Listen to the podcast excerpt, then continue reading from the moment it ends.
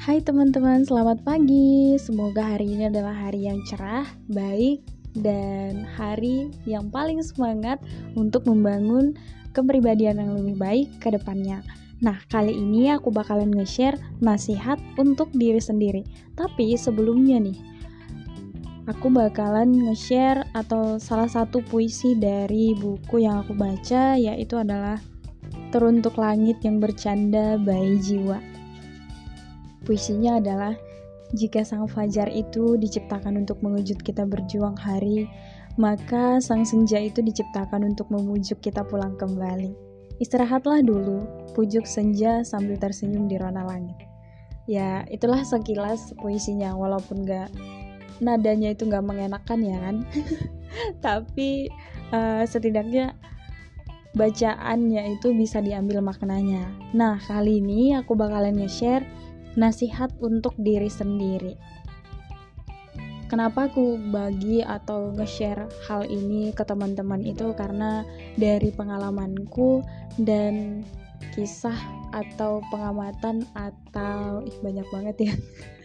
dan uh, yang aku lihat-lihat sih kesehariannya banyak teman-teman yang kadang-kadang itu tidak menyadari bahwa di dalam dirinya sendiri itu ada satu ke kebanggaan yang harus disadari dan yang harus digali bahwa kepercayaan bahwa di dalam diri itu perlu dan ingatlah bahwa di dalam dirimu itu ada ibarat sebuah berlian yang kamu tutupi dan kamu tidak sadari hal tersebut. Nah, karena itu aku mencoba untuk membuat nasihat-nasihat diri, siapa tahu teman-teman bisa untuk menggali lagi atau mengupgrade diri lagi bahwa sadarilah dirimu itu berharga.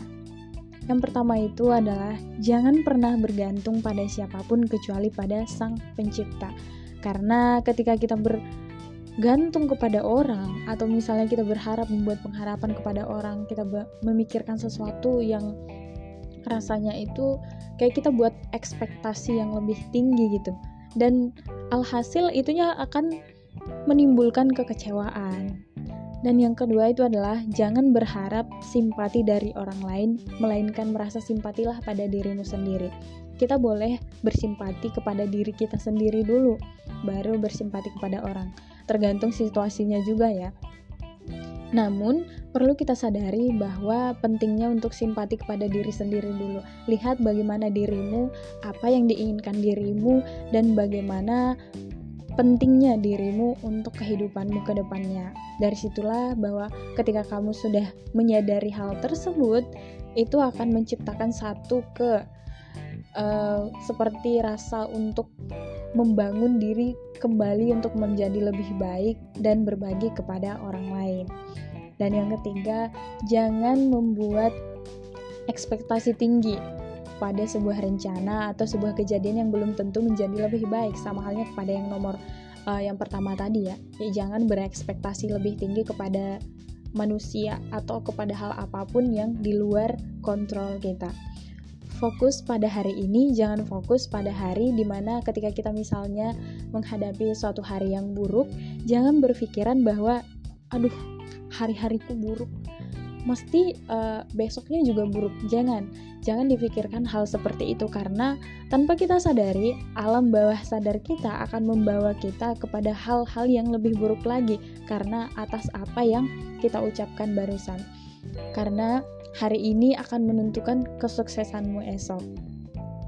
Dan teruntuk para teman-teman saya perempuan yang di luar sana um, jangan menjadikan standar kecantikan itu adalah segalanya. Karena seperti apa yang saya lihat banyak perempuan atau teman-teman sekalian yang berpikiran bahwa cantik itu adalah satu salah satu standar yang di mana orang lain bisa menghargai menghargai kita. Namun jangan pernah menganggap bahwa kecantikan yang membawa keberuntungan pada masa depan. Jangan beranggapan bahwa uh, walaupun misalnya ada satu perumpamaan yang udah sering banget di kita dengar di kehidupan kita itu adalah beauty uh, beauty privilege. Masih banyak impian yang harus digapai. Gak apa-apa jika hari ini adalah hari yang masih sulit, tapi tetap harus diingat bahwa ada sesuatu yang lebih berharga di dalam diri yang perlu di-upgrade lagi dan digali seperti apa yang saya ucapkan sebelumnya. Tahukah teman-teman betapa berharganya perempuan di mata Sang Pencipta? Betapa berharganya perempuan di mata keluarga kita, di mata ayah kita, sehingganya kita selalu dinasehatin, dibagi nasihat bagaimana untuk menjaga diri kita sendiri. Namun, cara kita menghargainya kadang-kadang berbeda, membuat pikiran memilih jalannya sendiri sajak kehidupan yang kian menari-nari di dalam pikiran dan hampir menimbulkan semu di setiap langkah. Namun, dalam konteks belaka tersebut, logika dan perasaan haruslah berjalan selaras agar terangkai suatu bingkai yang melilit kehidupan yang nyata dan terarah. Di suatu persimpangan timbul perasaan untuk berbalik arah. Namun, kadang sang sajak menggapai tangan, menggapai tangan kita atau mengajak untuk kembali lagi enggan untuk menolak, karena di setiap sajak yang terungkap, kian membuat kita meronta-ronta untuk tidak menyerah. Itulah apa yang kadang saya rasakan dan mungkin teman-teman rasakan juga. Seakan dunia berkata bahwa akulah sang penyemangat. Iya, benar, kita adalah penyemangat di, untuk diri sendiri. Berpeganglah wahai diri, bersabarlah wahai diri. Ini hanyalah sebuah proses pendewasaan diri dan melukis seutuhnya kekuatan diri yang sempurna untuk mengarungi manis pahitnya sebuah perjalanan. Dan ada sebuah uh, bukan sebuah puisi sih, tapi seperti kata-kata yang aku rangkai sendiri. Uh, boleh teman-teman dengarkan Fana merah jambu yang datang menghampiri membuatku nyaman tanpa alasan. Kilauan damai yang ditebar, kicauan-kicauan yang memanjakan. Duhai diri, bersabarlah. Ini bukan bencana, bukan pula neraka. Hanya tempat bersinggah, memperbaiki diri. Menggali sosok diri yang telah lama mati. Kibarkan semangat juang. Demi ayah dan ibu bahagia. Satu pintaku yang teramat, semoga kelak kita semua dapat berbahagia bersama hingga akhir hayat yang menjemput salah satu dari kita. Terima kasih teman-teman, semoga podcast kali ini membantu teman-teman untuk menjadi lebih semangat ke depannya. Thank you, bye-bye.